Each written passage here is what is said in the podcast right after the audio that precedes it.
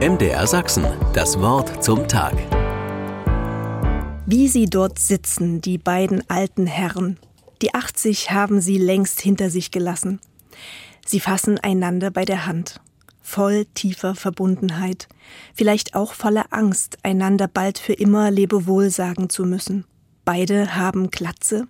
Beide tragen eine Brille. Hinter den Gläsern leuchten Augen, mit denen sie sich immer wieder liebevoll und schelmisch zugleich mustern.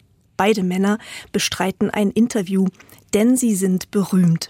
Der eine ist der Dalai Lama, spirituelles Oberhaupt des tibetischen Buddhismus. Der andere heißt Desmond Tutu, Südafrikas bekanntester Bischof, Kämpfer gegen die Apartheid, Freund Nelson Mandelas. Es geht um die großen Fragen des Lebens, wie zum Beispiel, wie wird man glücklich? Im Leben beider Männer gab es unfassbar viel Ungerechtigkeit, Leid, Angst, aus ganz unterschiedlichen Gründen, auf verschiedenen Kontinenten, zu verschiedenen Zeiten. Mehr als einmal ging es um Leben oder Tod. Und dann treffen sie sich und sprechen über Freude im Leben. Ergänzen sich gegenseitig, stimmen einander zu, machen Witze, auch übereinander. Und diese Lache.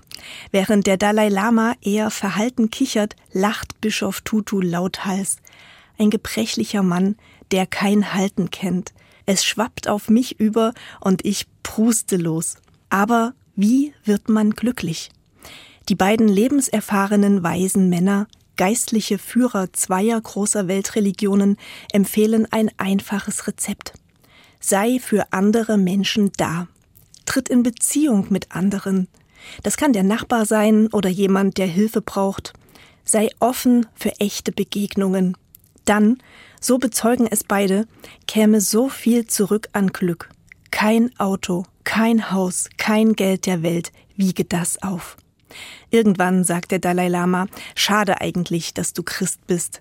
Und Desmond Tutu antwortet, schade auch, dass du Buddhist bist. Und beide kriegen sich kaum mehr ein vor Lachen.